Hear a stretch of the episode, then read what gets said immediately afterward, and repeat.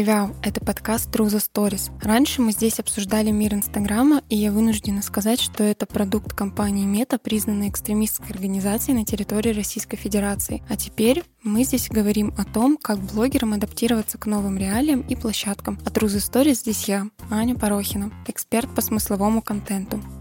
Итак, должна вас обрадовать. У нас э, в этом сезоне будет такое новшество в подкасте. Те, кто на меня подписан в Инстаграме, знают, что у меня уже около двух лет существует рубрика, которая называется «Аня, помоги со сторис». В этой рубрике мне подписчики в окошечко задают вопросы, пишут свои запросы, проблемы, какие-то затыки относительно контента и сторис, а я выдаю решение этой проблемы. Так вот, из-за того, что в это окошко приходит настолько много вопросов, мы решили еще и вынести перенести эту рубрику в подкаст, поэтому некоторые вопросы, которые вы мне задаете в Инстаграме, я буду выносить именно в эту рубрику. Итак, полетели.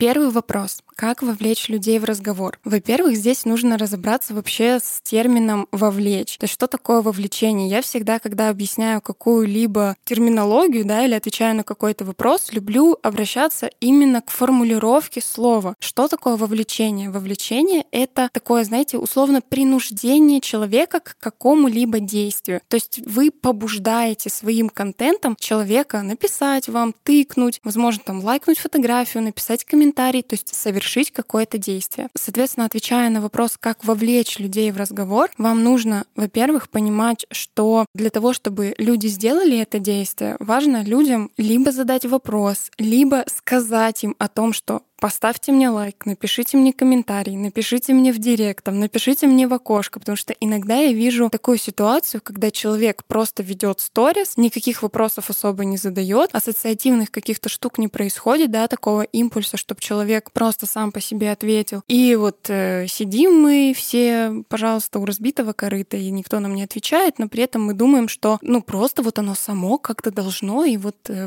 разговаривать аудитория с вами должна как-то начать сама сама. Нет, вся инициатива идет всегда от вас. Поэтому четко отвечая да, на вопрос, как вовлечь людей в разговор, сами вовлекайте, призывайте к действию, задавайте вопросы и точно понимаете, какое действие от людей вы ждете.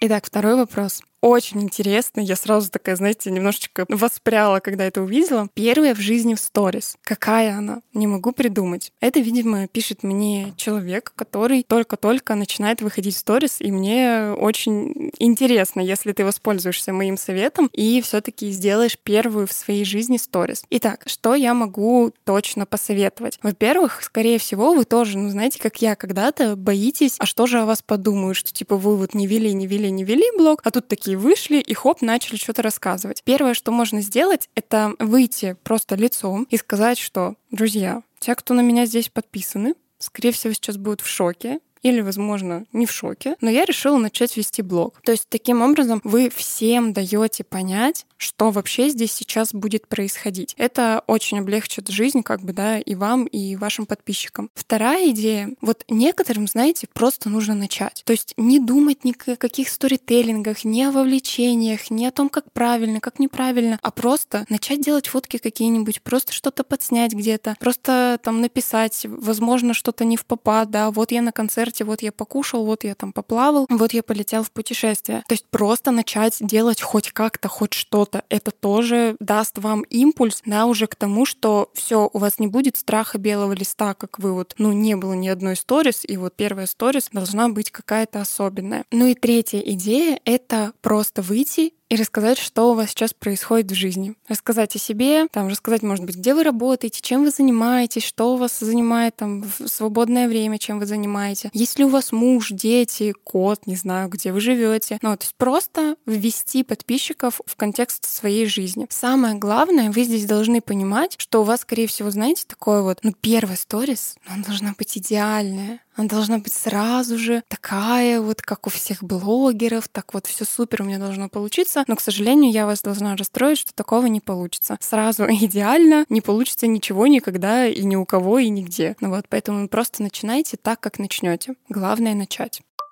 Третий вопрос когда уже непонятно, что снимать и рассказывать, что же снимать и рассказывать.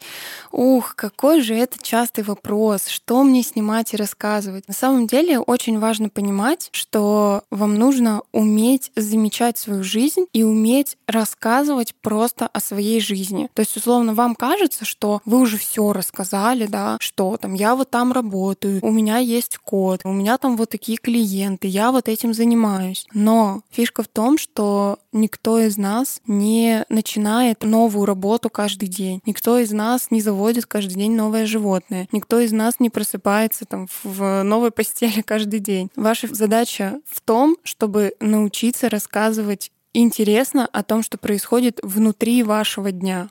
Слушайте, очень часто на самом деле приходит этот запрос. Я думаю, что я вам на эту тему запишу прям отдельный выпуск.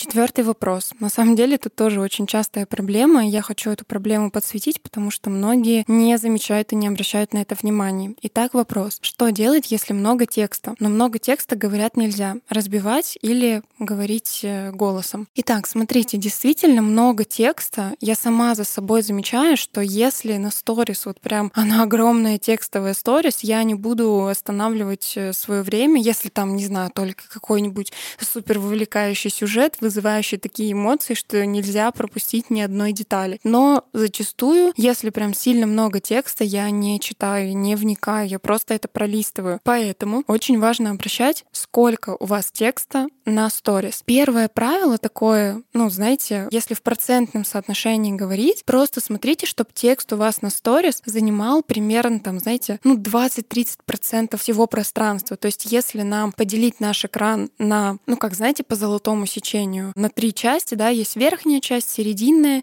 и нижняя. Не по частям, а по третям. Первая треть, вторая треть, третья треть. И вот просто для того, чтобы вам было легче, во-первых, пишите кратко, да, кратко сестра талантов, сторис это точно. Кратко, четко по делу выделяйте тезис и смотрите, какое место, да, какую треть занимает этот текст. То есть я вообще очень часто, вы можете у меня в сторис заметить, что я текст помещаю либо прям в самом верху, либо посередине, либо внизу. То есть очень редко вы можете у меня увидеть текст, чтобы он был прям, ну, заполнял вообще всю сторис. Еще тут очень важно учесть, что зачастую у людей есть установка, что почему-то откуда-то я не знаю, выплыло это вот буквально последние, там, наверное, полгода, что сторис, вот, понимаете ли, много. Много сторис — это 99, потому что с, когда вы выложите сотую сторис, да, со 101 у вас первая как бы начнет удаляться. То есть в день, да, в сутки вы можете выложить максимум 100 сторис. Вот это много, давайте как бы вот так, будем честны. Все остальное,